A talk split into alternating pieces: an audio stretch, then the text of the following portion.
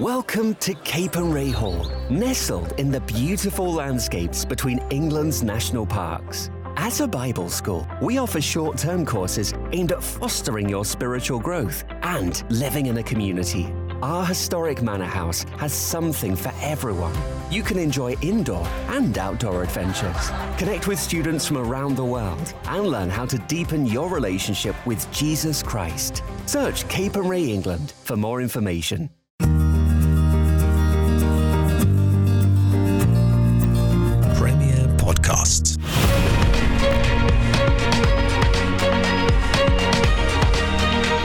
File on Premier.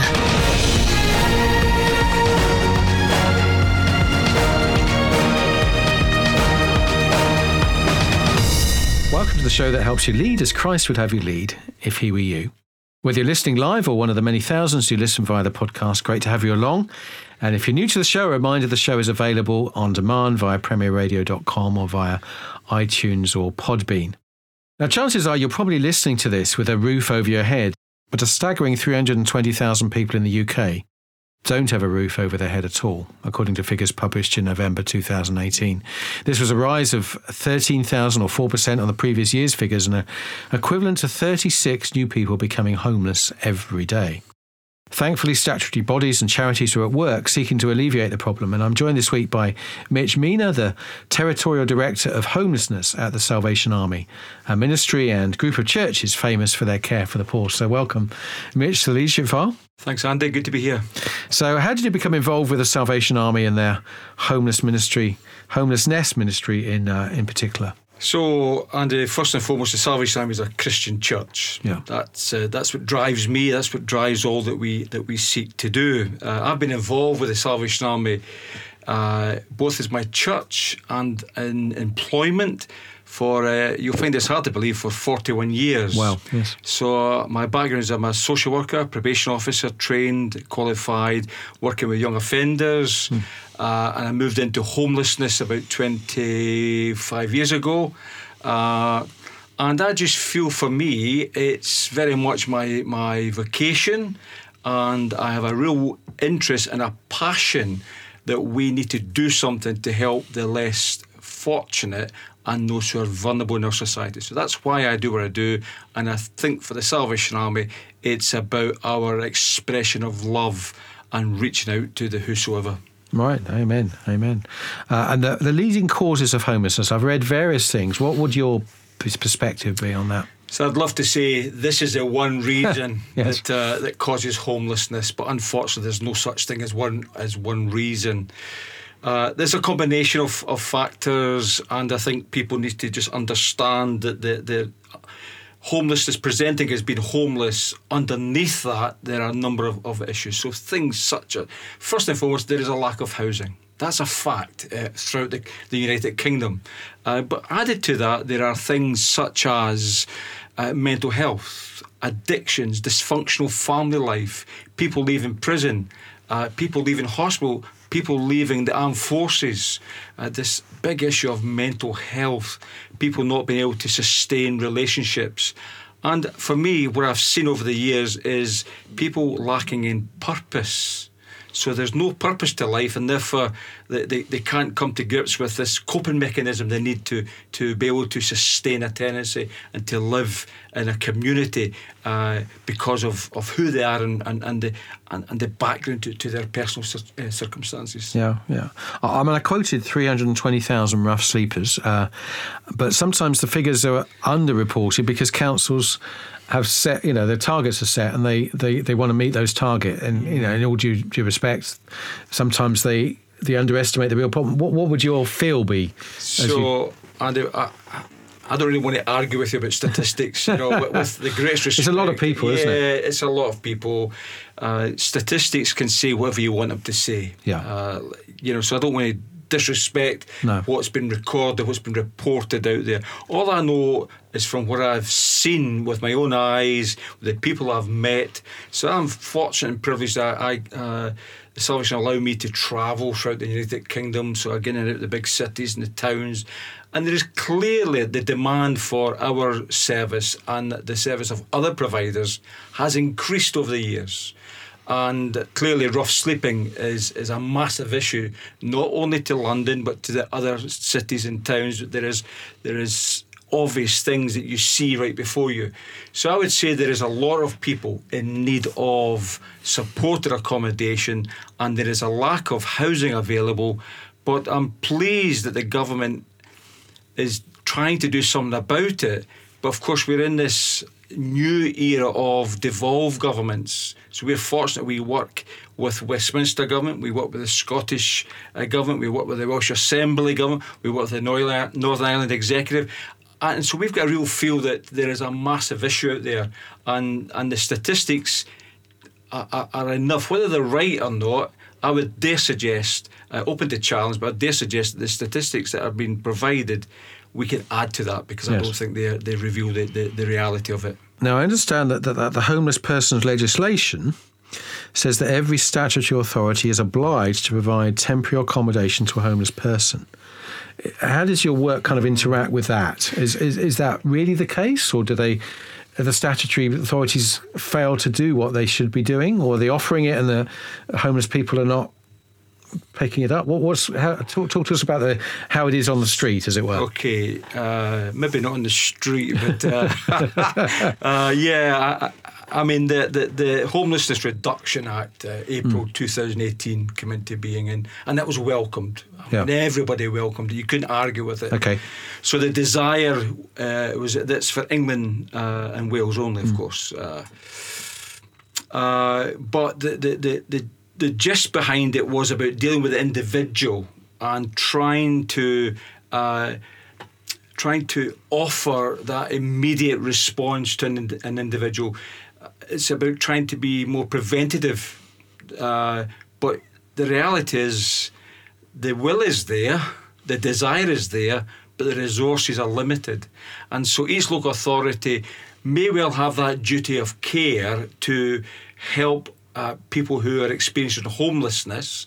But if they don't have the resources and if the demand, and I think that's perhaps the point I want to make with you today, the demand is greater than the provision. And therefore, we uh, often experience this uh, hitting your head off a brick wall type of thing because you can only do so much with the resources you've got available to you. And therefore, not everybody gets caught up uh, in, in that sort of preventative measure. Right, right. Um, okay, well, we can we can unpack that a little bit later, perhaps. But uh, uh, I mean, I understand. I did some research, obviously, for our conversation. I, the removal of homelessness camps by councils has trebled mm-hmm. in the last five years. So it, it would suggest the problem is rising in terms of homelessness. I mentioned the stats, but they, it does seem to be increasing. Yeah. Uh, camps, what, what, a what a terrible state of affairs. Yeah, that yeah. people have had to create camps, and what, what I mean is people bring their tents and they bring their cardboard boxes. And I don't want to overplay that or mm. overstate that, but I've seen it. Yeah. And it's ugly. You know, yeah, it's just not pleasant, and it's not it's not humane either. Sure. Uh, and, and my, my, for me, the question is, why do people need to do that? Clearly there is insufficient resources. And I keep going back to that. And it, it's not making a political statement; it's just being factual. Hmm. There is there is insufficient resources for local authorities to make provision for people. So what a number of people do is they get together and they create this camp, but it's not a pleasant sight. Uh, but within that camp, there are some lovely people who are in desperate need of support and care and provision.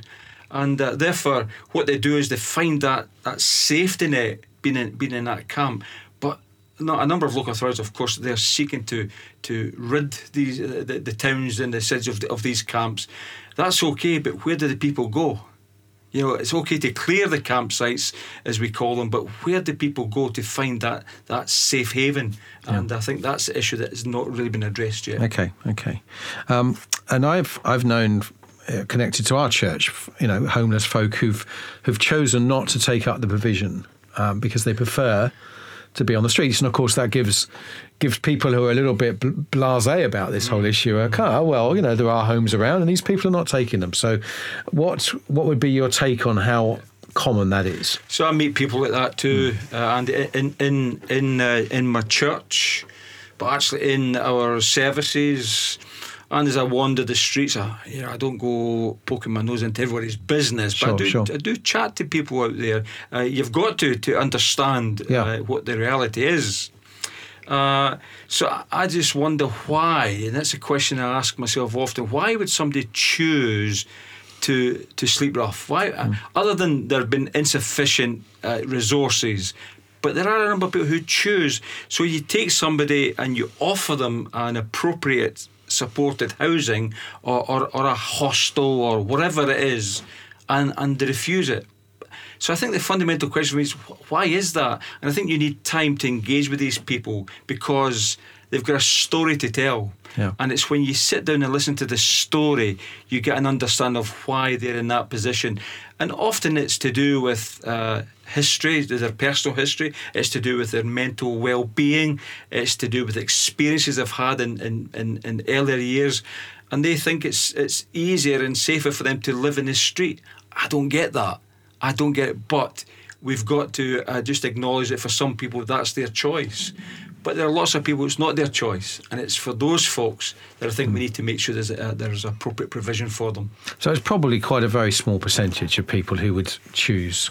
I would suggest it's a small percentage of people who choose and who you offer accommodation to, and they still turn it down. Yeah. And often you give people uh, accommodation and they don't have that coping mechanism. Yeah. and so therefore they're asked to leave and they're back on the street.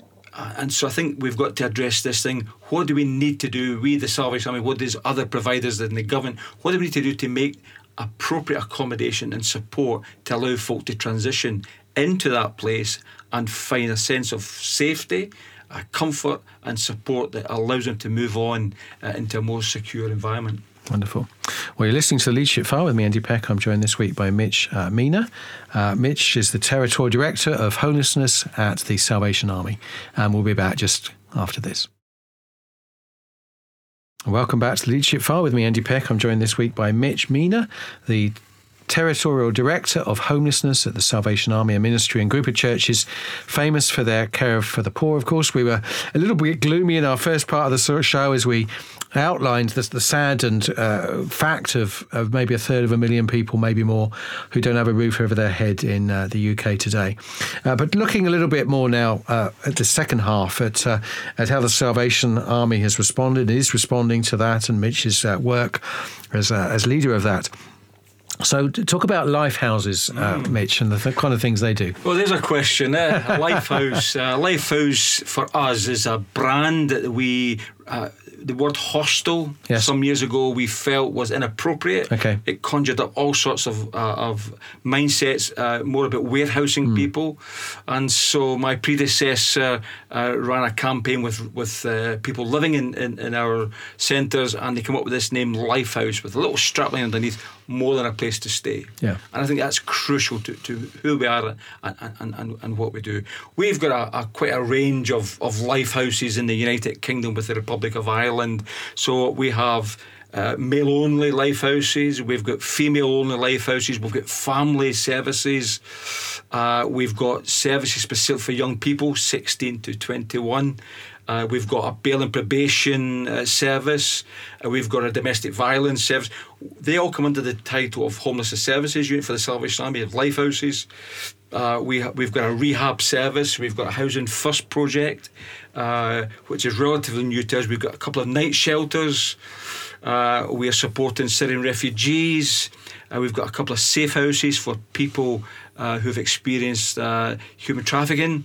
Uh, and we have a bus project, which is not a lifehouse. It's a bus. It's a, a, a double decker bus we, we've converted, and that goes into the street. And we provide uh, uh, food. Uh, we provide counselling. We provide uh, primary health care. We provide a clothing store, and uh, that's just a great opportunity to engage with people who would be in the street. Uh, so that's what we offer. Uh, we've got about 100 services in the United right. Kingdom. Yes. And we are accommodating each night 3,200 uh, bed spaces, Hmm. and we engage with uh, approximately 8,000 individuals on an annual basis. Right. So right. that's a lot of people. So the life house, uh, how long would someone stay stay there typically? Is is it a, a bridge to somewhere else, or does it become a home? Well, because of where we are today uh, with government funding, local authority funding, it's all about contracts. And the contract, the local authority determine how long someone should stay with us. So that ranges from three months to two years. It depends on, on the area we're working in and, and the contract that's available to us.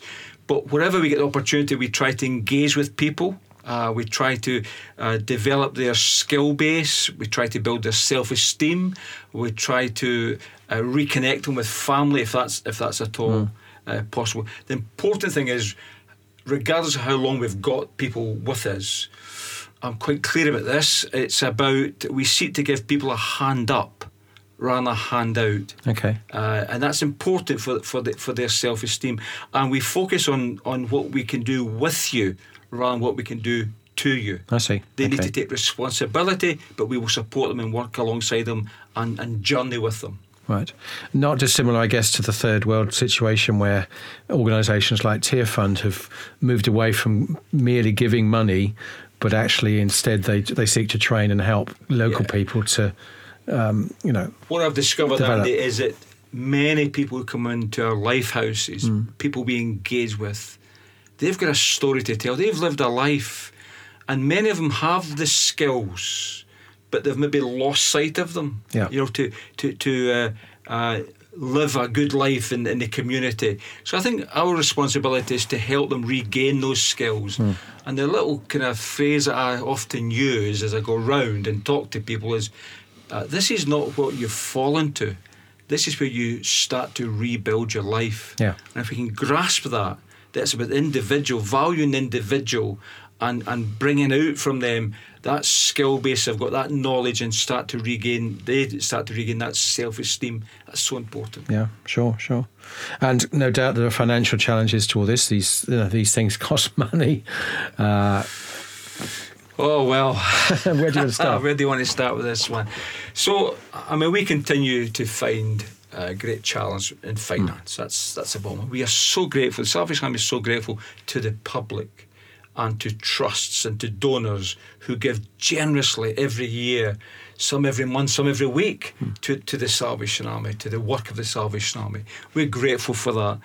But our business is about people. And uh, in terms of working with homelessness, that's about property as well. So we have a number of our own buildings. They need to be maintained. Uh, and to provide the quality service, which I believe we do, you're required to have a quality staff team. And therefore, that costs money Sure. uh, for, for salaries, uh, for training, and for all the added value things that we offer people. And so, financially, it's uh, for homelessness services for the Salvation Army. If I tell you we are operating on a 54 million pound budget Wow. For the United Kingdom with the Republic of Ireland, uh, that's a hefty sum. But we are so grateful because the income stream comes from local authority grants, comes from personal payments from residents, and we are we are blessed because the public are very generous to the Salvation Army, and we use their income. Uh, we use that income to help us do the work that we do. Sure, sure. Um, and the leadership challenges in, in all this for you, Mitch. You're the ter- territorial director. I don't know if you can explain what you do, what that means. Salvation Army, uh, several times I've, I've said to you that. United Kingdom with the Republic of Ireland. So the territory, that's the Salvation Army in the United Kingdom with the Republic of Ireland. That's our geographical spread. right. So I'm based in London at the head office. Uh, my responsibility is for the, the strategic and operational management of, of our homelessness services. But but I don't do that alone. Uh, we've got about 1,600 members of staff working within homelessness services spread throughout. So we go up as far as Peterhead in, in the North Scotland. We go down as far as the Isle of Wight. We go over to Isle of Man. We're in Northern Ireland, Southern Ireland. So we're well spread across across the whole of what we call the territory, the- Sure. the United Kingdom with the Republic of Ireland, just because they're, they're part of, of, of, of who we are. Uh, so for me, the leadership challenge is I need to make sure that what we do uh, continues to be mission focused and continues to be strategically relevant, i.e., the Salvation Army is first and foremost a Christian church. Uh, we exist uh, to save souls, grow saints, and serve suffering humanity. And I'm quite clear about this. We can't do one without the other two. Sure. So they come as a package. Uh, I think I need to keep focused. I need to make sure my team uh, keep focused because it's about people. It's about the people we serve, as well as serving our, our leaders and and our funders. We need to serve the people who come to the Salvation Army.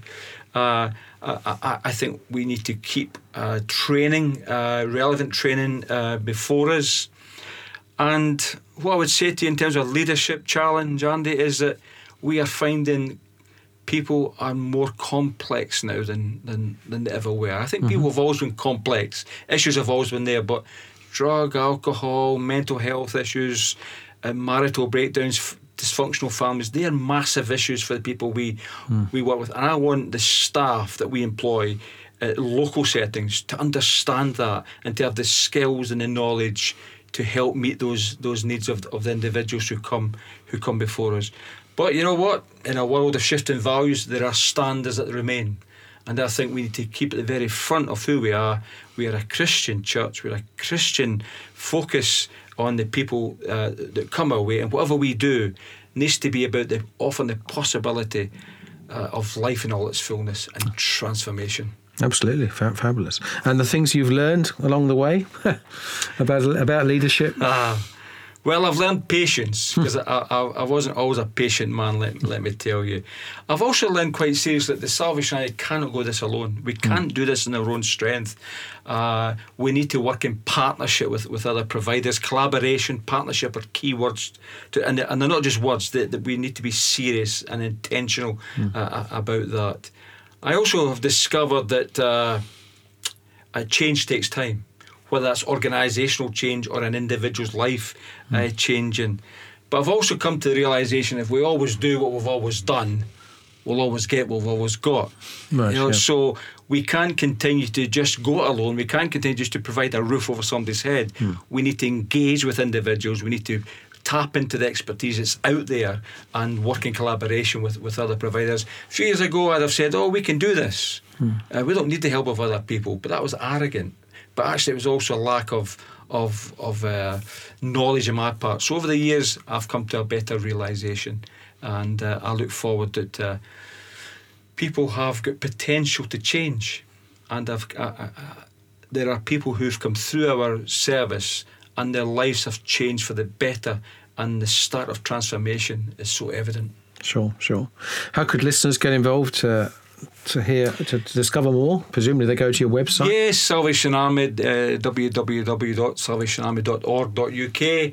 Uh, and there is a homelessness uh, link there, Okay. so that will give you information about all our life houses. It will give you contact Hmm. details.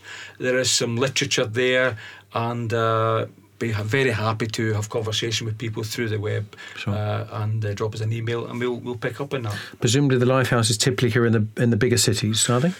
Uh, yeah, so London, Bristol, uh, Liverpool, uh, Birmingham, uh, Glasgow, Edinburgh, uh, Belfast, Dublin. Yeah, the big. But we've got lifehouses in other smaller parts of the country, smaller towns, uh, because homelessness is no longer a big city issue. It's across the whole of the country. Yeah, sure.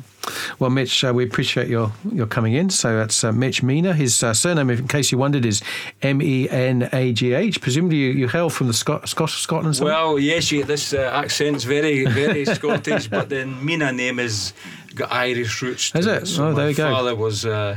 He's got some Irish uh, blood in him. So, Fabulous. yeah. Okay, so that's uh, Mitch Menagh, and uh, thank you so much for all that you've shared today with us. Uh, so, Mitch is the uh, territorial director of homelessness at the Salvation Army, and as you as you said, you can. Uh, Connect with the the website, the Salvation Army website, and and find out more if that's particularly of interest to you, or, or if sadly, if this if you're listening to this and this is something as aff- afflicting and affecting you personally, or uh, people that you uh, directly know. Obviously you can uh, uh, listen to the leadership file via uh, podcast. Uh, go to Premier's website, and you can listen to this one and archive versions of Leadership File. There's uh, several hundred there uh, via iTunes or, or Podbean. Uh, and or join us again uh, next Sunday at 3.30 for another show. This is Andy Peck, thanking you for being with us, and uh, God bless. You've been listening to the Leadership File on Premier. Andy Peck serves as a tutor at CWR, a Christian charity whose courses and publications aim to apply God's Word to everyday life. Contact him via email apeck at cwr.org.uk.